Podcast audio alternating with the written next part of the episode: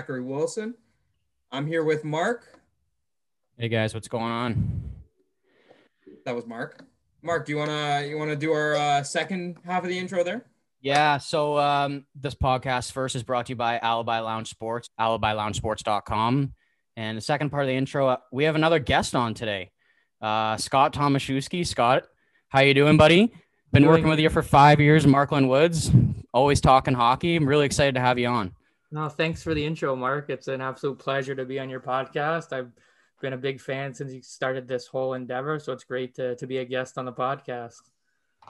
Oh, dude, Appreciate you having you. appreciate. Uh, honestly. sorry, Zach. I just want to say before I came in, I honestly thought this was your first appearance, so I was gonna. I was honestly thinking in my head I was gonna do the "Are you nervous?" thing, and I was hoping for a Bennington response, kind of, but I can't do that. Do I look nervous? That's what I was. I was thinking about that earlier today, but I uh, I brought it up anyway.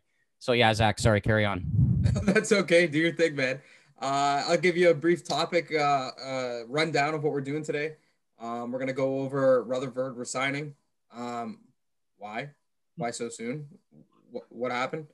Um, we're gonna run over. Uh, will the NHL run uh, return to normal next year? Will we see the loss of the Canadian division? Who knows? Will the Canadian division? Uh, sorry, that's not what I wanted to say. I wanted to say we're gonna see in the Canadian division battle between the Leafs and the Habs for that top spot. That is a unreal battle going on right now. Um, I think Mark has us beaten, unfortunately, right now, Scott. well, the Leafs Um, are two points up right now. They got seven wins. Montreal only's got, you know, they're 5 0 2 right now. So, Yeah, you never. Okay, Honestly, I like that look. know, right? it's the games played, right? Like they could just lose one. You're pretty True. much. So we're gonna we're gonna go over the topics a little bit later, but let's start with uh, Rutherford resigning. This, one of you guys can start. I don't even know what, what happened. Like, this, Scott, honestly, I think you have a little bit more information on this than I do. It seems Yeah, like. So I don't know. yeah, you sure. I got- can take it. So, I think it was what's today's, yeah, today's Saturday. I think it was like earlier in the week, just abruptly, Jim Rutherford just resigned in the middle, like the start of the season. And I'm sure it caught everybody off guard. And there wasn't really any reason why he decided to step down. And they say, oh, obviously he's, you know, with COVID, he's 71, he's older, but he said, no, it's nothing health, wasn't health reasons. He said it was just the time that it was time for him to step away. So I don't know if it was what the whole end. We may never know why he stepped down, but could have been he could have been doing a trade that ownership might not have liked, and they nixed a trade, and he said, "Okay, I might have to resign now because they don't want this," and they might just honestly say we might go in a different direction. But that's all I kind of really gauge. Um, sorry, that's all I really can say so far. I don't really know a lot more than that. Like it's kind of really hard to say. There wasn't really much else out there. like, if they're gonna go and get another Cody Ceci, I'd probably want to quit too. So Hey man, he had an assist the other day. You know, classic Cody Z shot from the point that didn't miss wide. So like nine feet wide. I don't know how you guys dealt with that guy last season. Honestly, the guy frustrates me. and I'm not even a Leaf fan. Oh, didn't. tell me about it every game, man. It was just like, what is Cody Ceci gonna do wrong this game? So But um, honestly, the one one reason why I wanted to talk about this is because obviously we talked about before the show that Rutherford, I we personally think has been on the decline at least since as a general manager since the Penguins won the cup. But he's done a lot of great things in his career, right? He's got. Did he Three not?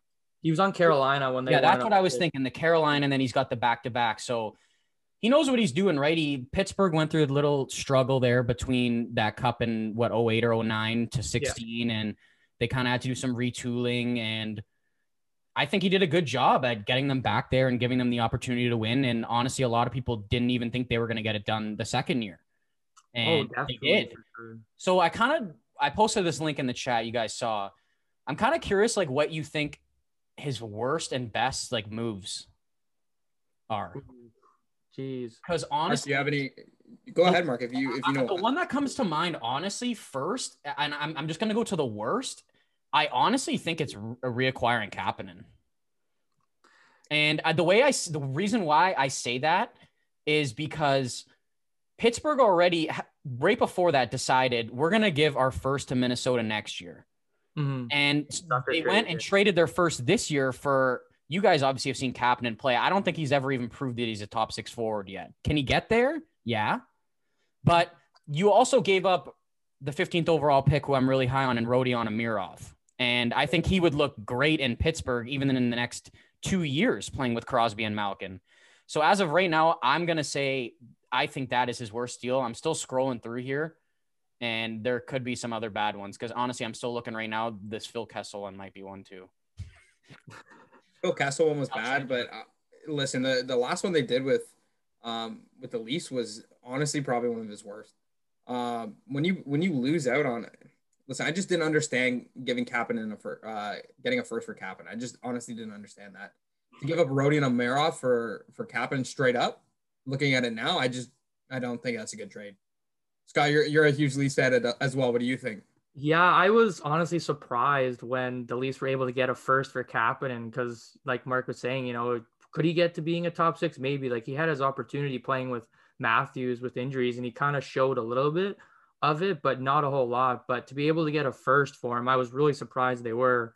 And then, like you said, you know, taking Amirov, how well he played for Russia and the in the World Juniors, and then even now he's been playing the KHL and really good, and the Leaf fans are really high on him. So I think they the Leafs kind of got fleeced, you know, Jim Rutherford a little bit too. But one thing I'll give Jim Rutherford credit for is, is he wasn't afraid to make a trade. Like if he wanted to make a trade, he said, "I'm just going to go ahead and trade this guy." Like he wasn't.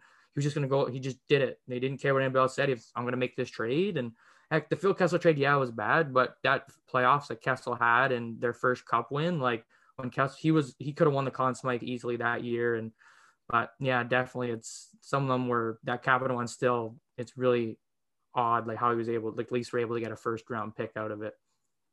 Good perspective. Mark, I know you were going to say something there. I, I totally agree, man. It's just uh, like like you said, Kapanen, definitely not a bad player at all. I just think it's he's never consistently shown that he can be a top six forward. Is what I'm saying. He's kind of filled in in and out, but I, I just don't know if that's worth the 15th overall pick. Plus, the Leafs got one of their better prospects in Filip Hallander, who seems like he's probably going to make the NHL eventually. I don't know if, how much of an impact he will have, but hey, like there's another player Pittsburgh could have that's gone. But yeah, dude, I, I don't know. I'm still just kind of scrolling through here. Like I, I kind of have it, seeing right here. I think his best trade, honestly, was getting John Marino for a sixth round pick. Oh, yeah, that's a great. That's that was a great, great one. July 26, 2019. And I don't know what what's with that, dude. Like the Edmonton gave them Schultz for pretty much nothing. Now it's Marino. Like, but it's also Edmonton. Are we really surprised? Not really. No, not really. they got Adam Larsson for Taylor Hall. So. I, I, sorry, I do want to say, um, elaborate on what Scott said. You're right. He has just been one of those GMs that has never been afraid to make a move. Like you even see, um, I think Riikola and Marcus Pettersson got hurt early, and mm. Pittsburgh right away is in the market for a bottom pairing defenseman, probably because they also hate Cody Ceci. But you know what I mean? Like he, you're right. He's totally just not afraid to go out there because he knows that with Malkin and Crosby, like you're not going to be re- rebuilding. You know what I mean? Mm-hmm. So he's mm. trying to give him the best opportunity to win. I just don't think the last little while he's really done that too well. Oh, that's right. And then I forgot all. He also traded the Hornqvist for Mike Matheson, like this, like this off season too, right? Like obviously that's been so long since the bubble, but yeah, people forget. Yeah, he traded Hornqvist for Mike Matheson, and that trade was... to me is very confusing because I, I I heard it was like, oh, it's just so Pittsburgh can free up cap, and then didn't they end up bringing back? Yeah, I'm looking on here. They added seven hundred and seventy five thousand dollars in cap to the trade. Doesn't make sense. Like, like I, I, I don't. I, honestly, I feel like it's kind of good for the team that he's gone. I hate to say it, just because of his legacy and stuff, but I don't know, man. This team's kind of trending downwards, and we talked about it last week, Zach. I just I don't think they're a playoff team this year. I really don't. I think that division's too hard. And look, if they made it, would I be surprised? No, but I, I just think the competition in that division's too strong for Pittsburgh this year. Oh, definitely. Like look at Tristan Jarry, right? Like he looks like he's kind of struggling being the starter this year, and they decided to to keep him over Matt Murray, right? And you can kind of see they think they're making a bet right now with how Matt Murray's doing in Ottawa. Is he's not doing too well, but hey, that's Ottawa and they're a rebuilding team, and he's getting lit up most nights. But like you said, yeah, Mark, definitely it'll be a like if they make it, you wouldn't be surprised. It's Pittsburgh; they somehow still find a way to make the playoffs, but if they don't make the playoffs, you know, like what what do you do? Like obviously Malkin is I think coming up on the end of his contract and he's what 35 and then it's a thing you start to question like will Sidney Crosby play for another team?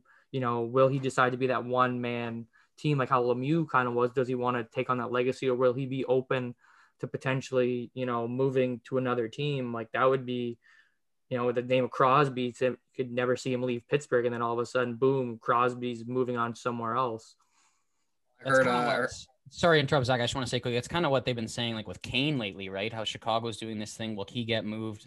Who knows, though, right? They say no, but how sometimes they're just like, I'm in my 30s, like I just want to win again, right? I heard a rumor that even even Montreal would be a, a shoe in to get Crosby as well.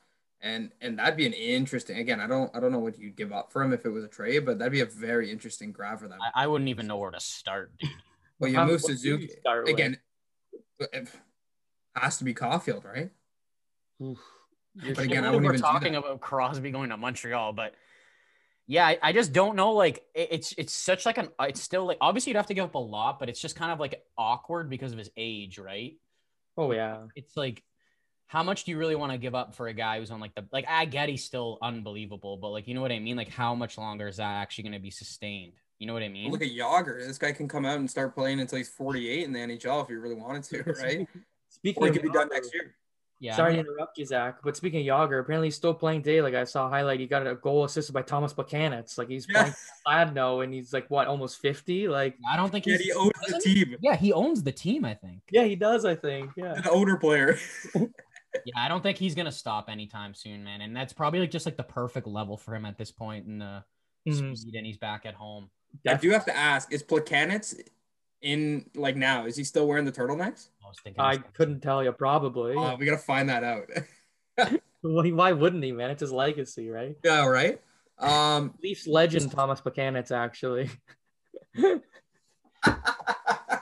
was it? That was- games. that was the most awkwardest time in that rivalry. Oh my god. I When remember that Plekanec playoff. came over to Toronto. Dude, Yeah, didn't the he deadlift. also play his 999th game with Toronto, and then when he went, he went back to Montreal for like a week, and he Yeah. got his thousandth game, and then just retired. Yeah. Yeah. And his thousandth game was against the Leafs, I think. I think it might have The been. Yeah. first game of the next season. Yeah. Pretty cool, actually. So Zach, So- sorry, were you trying to? No, it's okay. I was I was gonna move on if anyone wants to touch. I was about to say more I Rutherford. was kind of gonna transition over to the next topic if you want. And No, I, I'm, I'm, I was go sorry. ahead, Mark. Go ahead. Go ahead. I was honestly just been kind of thinking about this because like we're in the end of January right now. This is a shortened season, and I'm assuming like the NHL season they want to get back on track for October next season, especially with Seattle coming into the league, and they want to make sure everything's on time. But do you think the NHL will return to normal next season, like as in division alignment? Um, obviously, a vaccine is going to be a huge part of it, and fans, but it's just curious to know whether like Toronto could be crossing the border to play Buffalo. Like, you know what I mean? I'm kind of wondering what you guys think about it because honestly, it's it's about like eight months away if you really think about it, right? And when's this season supposed? Like, when's the Stanley Cup final supposed to be? End of Hopefully. July, I believe they're because the Olympics, right? They're trying to not to compete with the Summer Olympics this year, so I think they wanted they Yeah. extended it till I, I don't late July. I, I think it's because and they also can't wouldn't even be able to get the games on TV because of the Olympics. Mhm. Oh wow, I didn't even think of finished that. But also now I'm hearing the Olympics might not even happen. Have you guys been hearing that? I've been Yeah, hearing that I. I heard about that too, but like they said, I think it's only speculation right now. They're trying to go ahead with it, and it's like Japan, and obviously their stuff could be. We might not know here a lot of stuff, but they're regardless of what happens, I think they're gonna try and do it safely, and they're gonna want to get it done because it costs like what I think a billion dollars or something like that for them to postpone it for a month. But to talk to go on what Mark said about normal, I think it's yeah, it'll be really interesting to see how they get back. Like they want, I know Gary Bettman said he wants to start back in normal in October of next year, and that'll really depend on how you know the how the world you know goes next eight months with vaccines and who can get them, and will we see fans in the building? Just depending, of course. Now there are some teams in the states that do have fans, like Dallas has fans. I think Arizona's had fans for a while. St. Louis, I think next week in their home opener they're having 1400 fans. So slowly i'm sure you're going to see fans but like you said mark i don't know. Like will we see the leafs cross the border? I think that all depends on governments right? So if the government's not allowing people to travel for the like you know the longest time would they allow it for the season? I think it all depends on how the whole covid situation is in the next eight months. I know everybody's hoping that it can be a lot died down the vaccines are helping and we can slowly move back into normalcy but that might not take till 2022 but if they can get to somewhat of normalcy i think they want that because they have the new tv deal coming in too right with nbc so that's going to be some money too Well, imagine how much money they're losing this year without fans, right? Like, it, just blows me away. gary bettman i think he said billions there's not millions it's billions they're losing this year so he said it would have saved them money if they shut down but like if you look, if they were like the NBA's playing the NFL, they're almost in the Super Bowl. The MLB played. The MLB is probably going to try and get back, and so it looked bad if the NHL decided, okay, we're going to shut down and not have a season where these other major leagues are still going, even though they've had to deal with their own COVID. Like the NBA has had how many games missed because of contract tracing, and they're like, oh, this team's missed like four games because of COVID, and you're slowly starting to see that in the NHL with Vegas just got their game postponed because Pietrangelo was on the list. Um, their coaches were just on, so they had the AHL coaches coach. Sorry to interrupt. That's kind of something I actually wanted to talk about. So, yes, so what happened with that? What I heard was Vegas showed up to the rink on Tuesday and McCrimmon came in the room and he literally just said, Our coaches are not coaching tonight. They're on COVID protocol. I'm going to be coaching with the Henderson Silver Knights yeah. staff. Or that's right. Whatever they're called. Yeah. So then two days later, the game gets canceled because Pietrangelo was exposed or whatever. So like, but what what is the line? Is what I'm trying to say. Like, you see these Vegas coaches on the bench, they're all wearing N95s, and all other coaches are wearing like those cloth blue masks, and um, sorry, and um, they come up with N95 masks, and then they come to the rink on Thursday, and there's just no game. So does it take a player to be able to cancel the game? You know what I mean? I like think the coaches so. were exposed, and yeah, I, the game wasn't canceled, but one player is on the list now, and their games are canceled for next week, and their game was canceled on Thursday. So it's just a little bit confusing to me. You know what I mean? Oh, definitely. It's I I hear you. Like yeah, the coaches like they played their game on Tuesday and they won, and then yeah, two days later, like you said, they just oh we're gonna cancel practice. Games are canceled because Pietrangelo got exposed. But like you said, it doesn't always mean there's a positive test. I think that's why I said it's really this whole protocol list. I mean, it could be a you know, it could be a test or doing a testing, like could be an inconclusive test they want to do. It could be contract tracing. But like you said, yeah, they're wearing masks. Like, how did that exposure get to the players, right? Of course, they're on the bench all the time and who knows and what's going to happen with that. But like you said, it's really interesting to see like they play one day and then the next day their boom, their games postponed. And then even today, Chicago had to cancel their practice out of abundance of caution due to COVID, you know, exposures. You don't know what happened there. Last night too, right? Against Columbus. So yeah, they did. Columbus and then they play, they play Columbus again tomorrow, I believe. So that might get canceled too. Definitely interesting to see what's going to happen in the next few days. Um, I'm sure canceling the season's been on the back of their mind. Um, for me, I just don't think that's logical. I don't think um, since they started, I don't think they're going to exactly. Stop.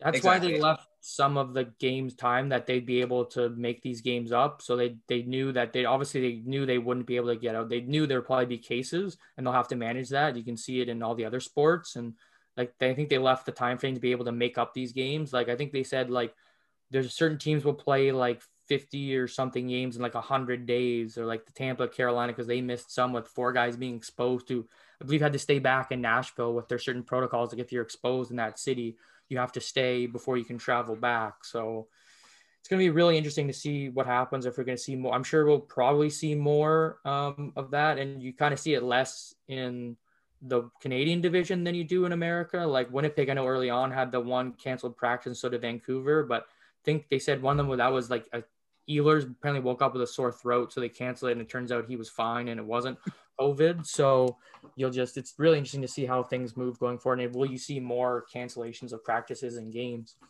Hey, but honestly, they're, they're taking the right steps though. Like you know what I mean. You never you never really knew if he had it, right? So mm-hmm. yeah, I'd rather someone be sure they don't have it, right? Exactly, so, definitely. And and you were you were going on to some Scott.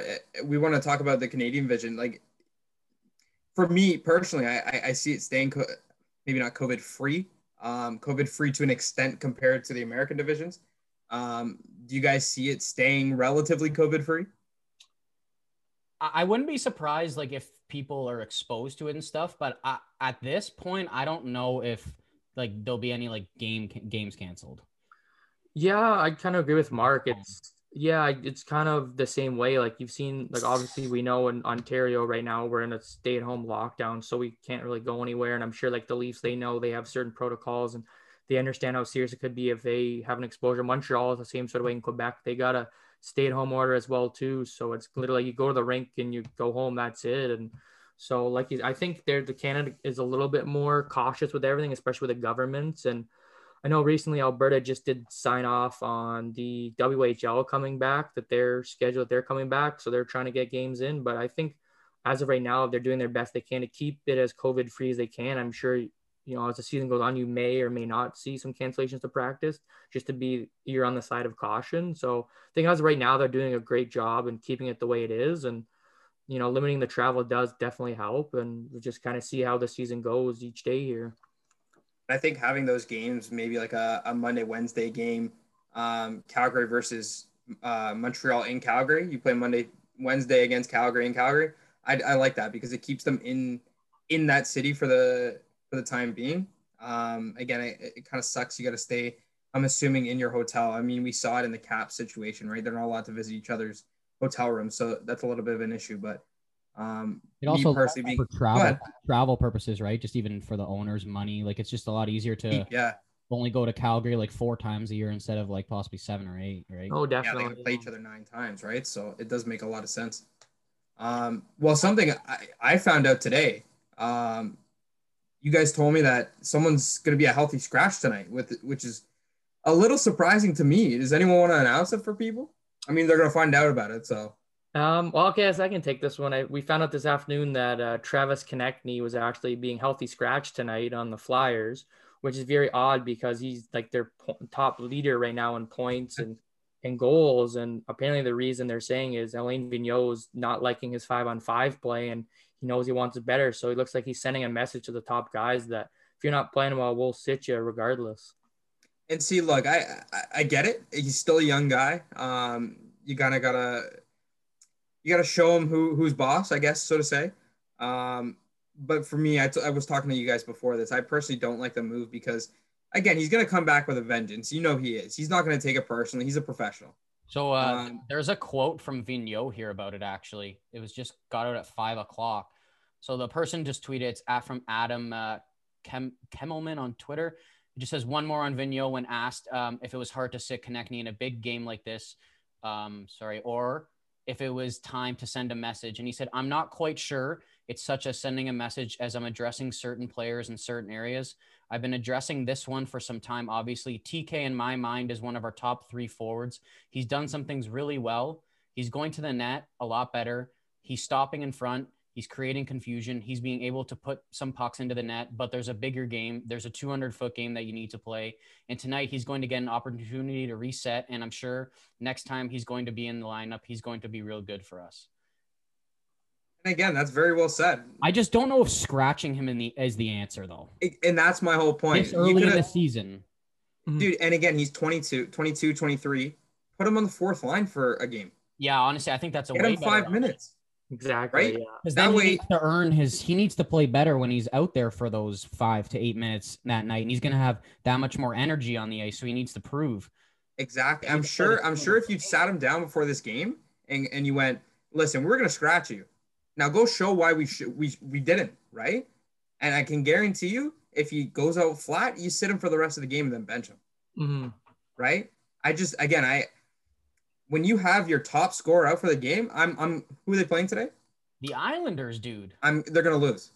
I know that's a pretty just for one player, but I'm gonna I'm gonna call it. They're gonna lose today. I take hard out of fantasy. Then you told me to take them. I did. I'm kidding, but yeah, I, I honestly, dude. But seriously, like you got to think the Islanders are such a good defensive team, and now you just took out one of your best scoring wingers. Dude, some of the the Islanders have what two, three shutouts this season already. I might be wrong on that. I think so. Yeah, they had one. Well, even was it last game for the Islanders? They were up three nothing against Washington and gave up six goals. So I'm sure they're coming out with they didn't like the way they played last game, so they're gonna come out ready to play. And I definitely agree with you guys. Like, you know, you're gonna sit your one of your top guys. I'm sure it probably sends a message to him and the whole team, like, oh, you know, oh shit, one of our top guys is sitting We better, play better. And then, like you said with Konecny, you know, why not play him on the fourth line? If you play him five, eight minutes on the fourth line, he goes out and shows you he can play that 200 foot game. You move him up and in the, you know, you move him up and then you can move people around. But it's going to be, yeah, definitely he'll come out flying. You're definitely sure the next game after the scratch for sure. And honestly, but I guess it's also, a, sorry, they're such a deep team that he'd still be playing with some pretty decent players on a fourth line. You know I, I was also going to say it gives those guys some extra run as well, right? It gives one less like guy. Scott Laughton and maybe like Raffl or like Morgan Frost. Mm. You know what I mean?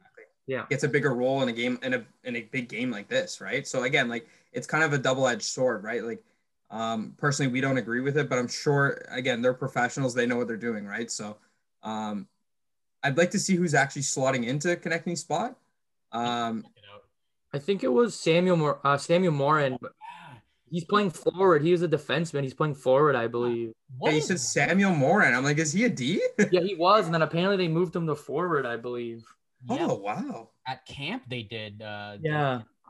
Why? we haven't seen that a lot lately. I think the last, correct me if I'm wrong, the last time we've seen that, maybe once or twice since, but was Brent Burns. Yeah. Brent Burns. Yeah. I don't see it a lot in the NHL actually. Buffalo. Well, I mean, because we have good forwards available. Yeah, Byfuglien was a forward in Chicago, and then he gets, you know, goes to Atlanta, and then becomes a defenseman, and then stays a defense in Winnipeg. Dude, I, Maybe that's why he retired. Maybe he wants to play forward again. I mean, yeah, who knows? has I, obviously you guys might know the answer, but has Samuel Morin been injured because he played three games in the A last year, one in the NHL, two in the Mhm. A the year before, five in the N. So that's like 15 fucking games in two years, and then Yeah. 17 games the year before. So what? I think it's a little hurt. bit of that and a healthy scratch as well. I think he was hurt. He had like I don't know if it was shoulder or what, but I think he was hurt for a while. Might have been concussion, but I think that's why he hasn't played. He doesn't have a point in the NHL. Yeah. I think he's been hurt. That could be why. First, So speaking first speaking of healthy scratches, not really speaking of healthy scratches, but speaking of healthy people, we have a huge guy coming back tonight. Back tonight, in David Pastrnak, who's supposed to be gone for at least another month, and that's a huge, huge addition for the Bruins, who haven't really had an issue without him so far. I mean, they're five one and one, right? Um, I think the first couple of games of the year, I saw like Boston fans were freaking out a bit just because they didn't have a five on five goal. But I think Yeah. since then it's kind of turned around and they've been playing solid, man. And even uh defensively, they've kind of surprised me. Like some of their young guns of or not young guns, but their young guys came in like Vaakanainen and even like Zboril. Like they actually look pretty decent. And like that's a reason why they moved on from Chara, right? They wanted these young mm-hmm. guys to have a shot and they've looked pretty good so far, honestly. Yeah, I didn't really know what to mm-hmm. expect losing Krug, right? Oh, definitely. Yeah. And they signed Craig Smith in the offseason too. He's been really good. Very underrated player. Underrated signing. He's been really good for them. And like you said, yeah, everybody was freaking out like, oh my God, Boston, New Jersey yeah, were the only two teams that haven't scored a five on five goal. And, you know, like they said, Bergeron and Marchand have kind of carried their way through and they're, you know, doing pretty well. And now they're getting, you know, they're one of the top scorers in the league back. Like the guy constantly scores what 30 a year in his sleep, you know, on one of the, you know, nicer contracts in the league at six by six, you know. So Boston fans, I'm sure, happy he's back and he'll probably go back to what he was doing all the time, scoring, go back to that number one unit with Bergeron and Marchand and just dominate like he has been.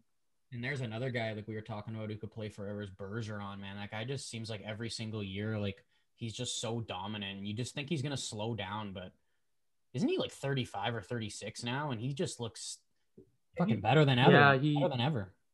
I think I think he is. He's either yeah, he's 35 because he he played yeah the 05 World Junior team. He had played in the AHL like the year before in like the lockout. So I think yeah, he's probably almost 35, 36, but he's just been such like the two way you know guy, you know, 200 foot guy. You know the Selke trophies, just doing it at both ends, power play, penalty kill, just doing everything, and pretty much carried you know that him and Marchand and they've you know carried that team for the last little while here.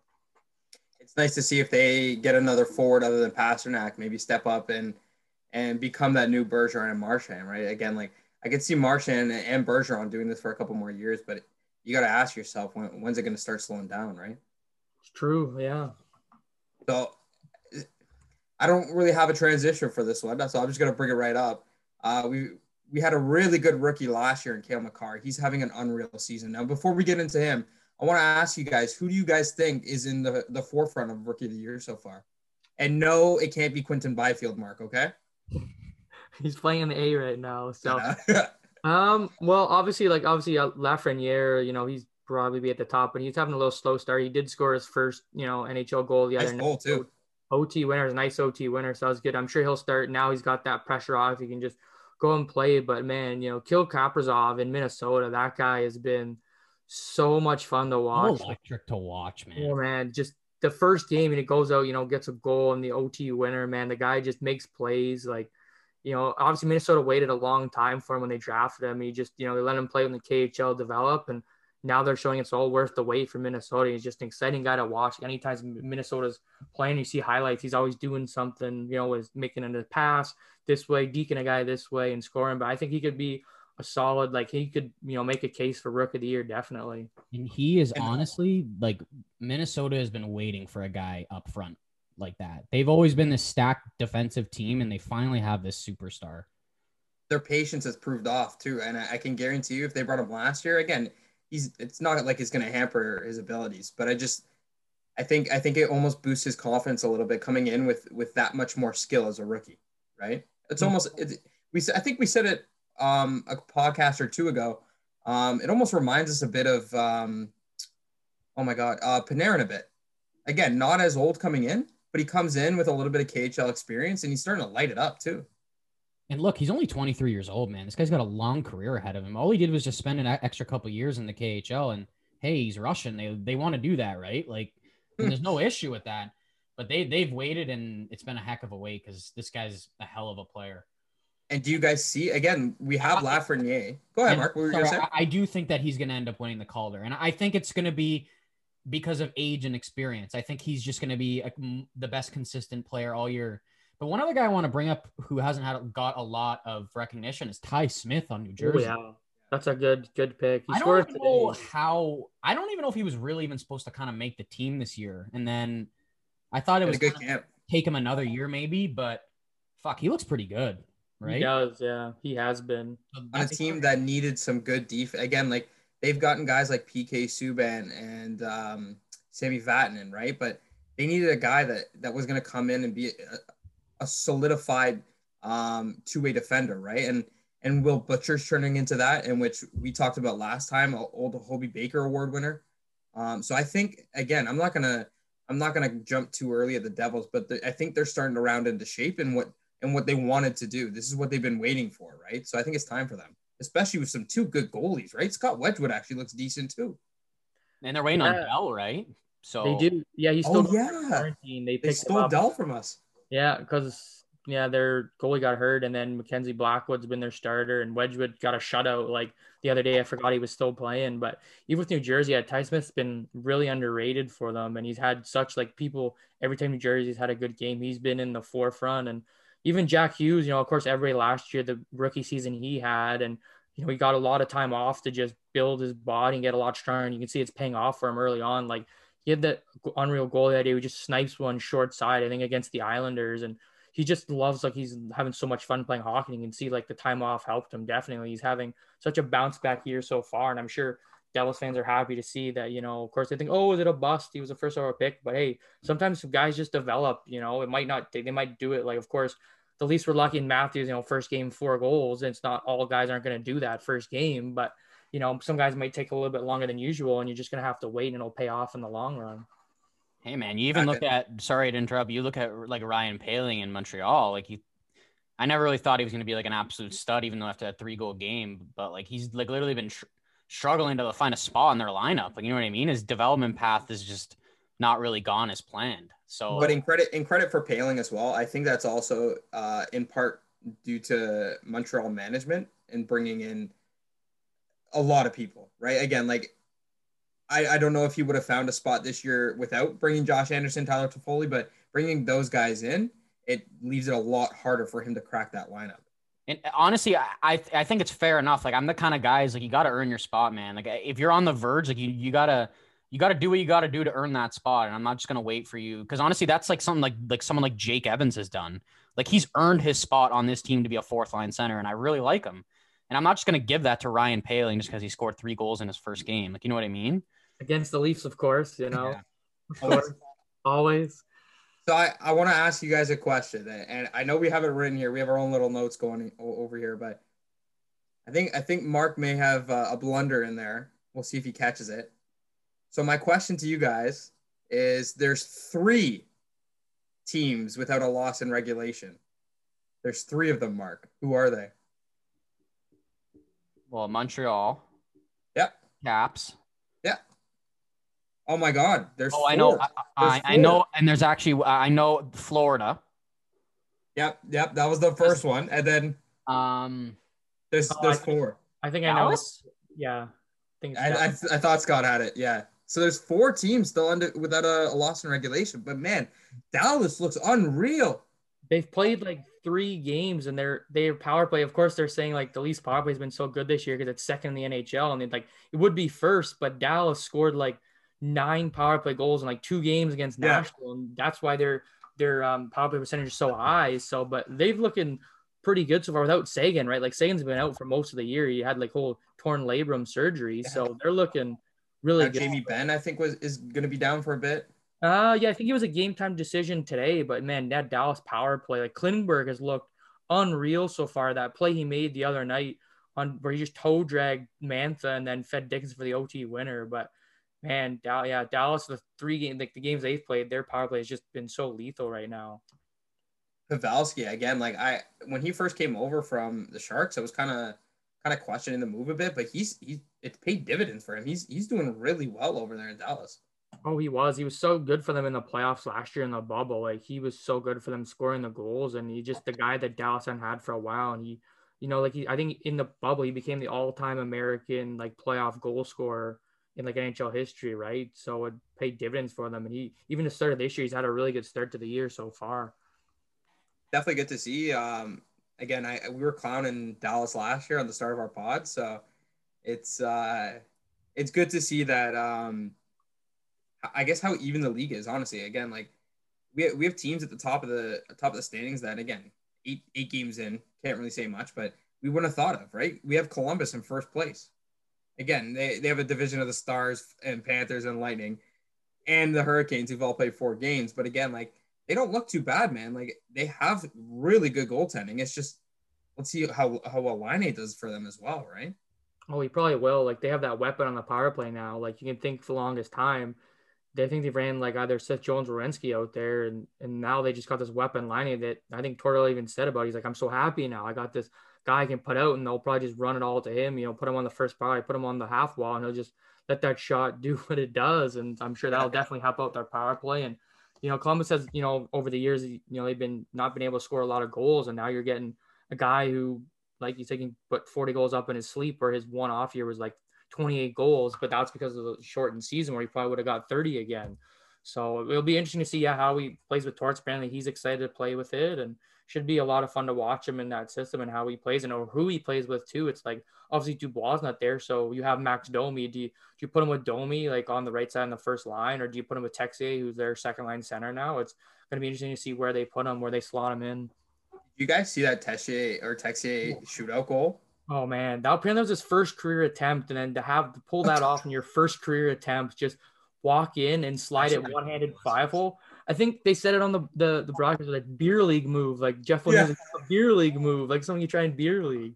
He literally po- the goal. He did the goalie's job to put in the net. He poke checked the puck in the net.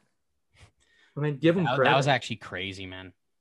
I'm surprised that he did that on his first attempt. I did not know that that was his first attempt. Neither did I. I was like, man, that's good for that guy. I'm gonna try it. Hey, man, that's what we love. You know, the shootout. Everybody said, oh, they should get rid of the shootout. You know, they should just run three on three for like ten minutes. You'll see a lot of games end. But the odd time you get a shootout where you have a goal like that, and you're like, okay, you can see why it's still in there. You know, so Well, and you, I wa- I wanted to touch on you. You mentioning the uh, that new weapon on the power play, right? Like we saw Bjorkstrand's goal the other day on that right side from Werenski, right? Now, just imagine putting a, a guy who can shoot twice as fast, right? Like, um, put, putting a guy with with with Werenski who finally gets to play with someone with, with I don't want to clown their team, but with some offensive capability, right? Like, um, again, I think I think we were kind of bashing the trade a bit last week just because of um, we were unsure how Laine was going to do in in Columbus, but there's already talks about him signing an extension. Um, there's talks about Tortorella even saying that he's excited to have him, right? So it's very interesting because a lot of people were not expecting that, right? oh, definitely not. You got to think on the aspect too, right? Like we're thinking it's not a, like the greatest market. A couple of star players have kind of left recently, but it's also a Finnish player uh, with a Finnish general manager now, right? So Exactly. you got to think about it that way. I like I we were talking about it last week. I'm just really curious how uh, like the next contract's gonna look. Like I I- I don't know. Like I can't really see him signing eight years, but It all was just also- depends, Oh. yeah, on how. I was this- also going to ask if if that's why you think Laine got there faster was because they sent him a private plane. Uh yeah, I don't know. I think he apparently he was in Ottawa. He had to Yeah. do some paperwork in Ottawa to get his visa, I guess, to come into the US. And so they said, you know, we'll fly you a private jet, which they probably the Jarmo probably got the private jet or the team private jet and picked him up so he could come out and go through the quarantine that he has to do to be able to play soon. So Dubois has another week to go, and then he should be practicing if everything goes well, and then you'll see him in behind Scheifele and in Winnipeg.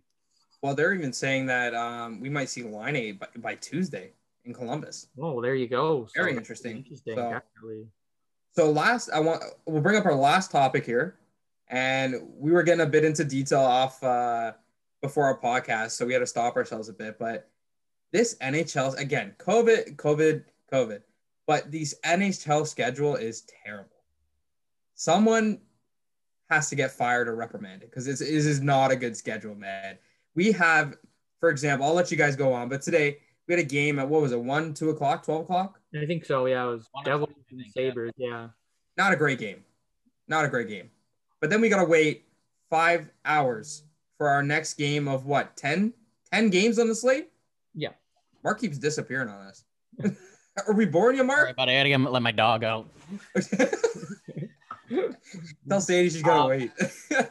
dude so this scheduling like obviously we brought it up but it's like 720 right now i'm on nhl.com like every fucking game is in the first period and you're just gonna have like seven intermissions at the exact same time like even a couple nights ago i was telling you guys like there were six games on and they were all in an intermission Yeah. so like i don't really understand why a couple games can't start at 730 and instead of seven so you can kind of have games going on like at all times all night right well, I'm thinking too, like, wouldn't you lose almost revenue streams because you have five, six games going on that are all in the same intermission? So you're going to go turn on Big Bang Theory. But the Right, thing like- is, is what I said. Do you uh, do you think that they like want them people to watch like hockey night in Canada and the intermission and stuff? Like that's why they don't do that. I think so. Could be. Yeah. they pay these Could guys be. a lot of money.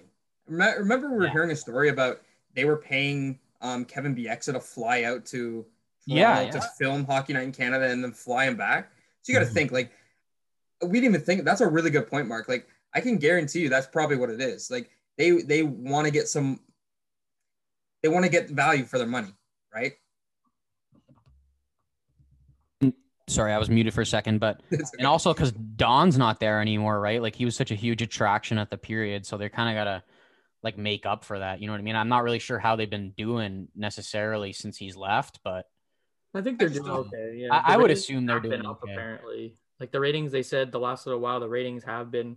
There's not a whole lot else on, right? The ratings have been up, but like you said, like it's we have what 10 games at 7 p.m. and a lot of times, you know, there's not a lot to do. There's so much hockey I'm Like, oh, I'll switch switch to this game on. Oh, it's at the intermission too. I gotta wait the 15, 20 minutes the intermission is, and then it's like you gotta all the games at the same time. Like Mark said, space them out. Do like seven, seven thirty, even seven ones at eight o'clock. Like depending on where they are with the different time zones, you have one a couple hours back and. Well, so I Or much if you need to start going start going on the half hour if you need to, right? Mhm. 8:30, 9, 9:30. Well, I know like last year, um, they were doing like that one o'clock game on Saturdays was um like the European the game was it the European I don't know what it was called Scott I don't know if you remember but you know how they were it's like the it's not like the global series but it was just so like yeah, people in Europe could watch the game at like prime time. Mhm. and there used to be games like at four like it'd be one four seven ten. So where's like the there's no four o'clock game today like you know what I mean? Like that's just kind of stupid. Oh, definitely, I agree. Yeah, so And so the Leafs, they're in Edmonton, right? So technically they're playing at like four their time. it's four, it's for Edmonton because we had the late game on Thursday night. We had the ten o'clock game, so that was they got the seven o'clock slot on Thursday, and then tonight with hockey, you know, it's Saturday hockey night in Canada, so they'll have the seven o'clock slot. So yeah, like you said, it's four o'clock. So you have people in Edmonton and out west who have games a little bit earlier. So yeah, I don't know how you know things. I'm sure as the days goes on, we'll see how the schedule goes, and they might space out depending on they go. But hopefully, you know, as the days goes on, we don't see this many games all on at the same time, and hopefully have some space to flip between all the different games going on. Yeah, dude, 100%. I uh, hope they can kind of do something about this so we kind of don't have to struggle with this all season. I'm even looking tomorrow, like one o'clock. They have a couple at five. Like, why couldn't they even do that today? Like, that's kind of just strange. Two two five o'clocks tomorrow. Like It's ridiculous. And there's even like a lot of games on a Sunday tomorrow, like compared to usual, right? Like, there's usually, I would say other years like probably three to four max. Like it's Yeah. usually those lower down d- days of games, but depending on the Chicago Columbus game, there's eight or nine games tomorrow. It's a lot of games ends up Sunday. happening, right? good. Yeah. Even this, even the space, like it's spaced out really, really nice tomorrow. We got two games at five, two at seven, two at eight. Yeah, dude, that's right. that- So That's pretty good. So I'm gonna be stable to my coach tomorrow. All right. Um, Zach, Scott, I think we're gonna wrap it up here. Honestly, this has been really fun. Honestly, just chit chatting about hockey, and I've been kind of watching a lot about a lot of it lately. Sorry, Scott. Appreciate you coming on. Thank you very much. We'd love to have you on Thanks, Scott. again. Kind of more, maybe like mid-season Oh, definitely. a bit later. We can kind of even go into the Leafs a bit more in depth. Kind of just we did the Canadian episode a couple weeks ago, so we probably couldn't talk too much more about them. But dude, really appreciate you. You're a great guest. Thank you very much. Oh, nice thank to have guys. some. Sorry, Oh, Scott. It's ahead, nice to have some professional analysts on. That's what I was all gonna gonna say. Oh, thank you. It was, it was a lot of fun to be able to come on. You know, you guys have a great little thing you got going here. So definitely, like, whenever you you know want to chat, I'm definitely pretty much available anytime that works with your guys' schedule. So definitely, I'd love to be back on just to keep chatting hockey. All right. Appreciate Thanks. that, man. And everyone listening, you you know where to follow us. Mark, you want to give us a the uh, the accounts again on where to follow? Yeah, on uh, Instagram, I believe it's Off the Glass Podcast, and Twitter is Off the Glass Pod. And um, no other socials as of right now. We're kind of working on some more, but that's it, guys. Thanks a lot for tuning in. Thank you.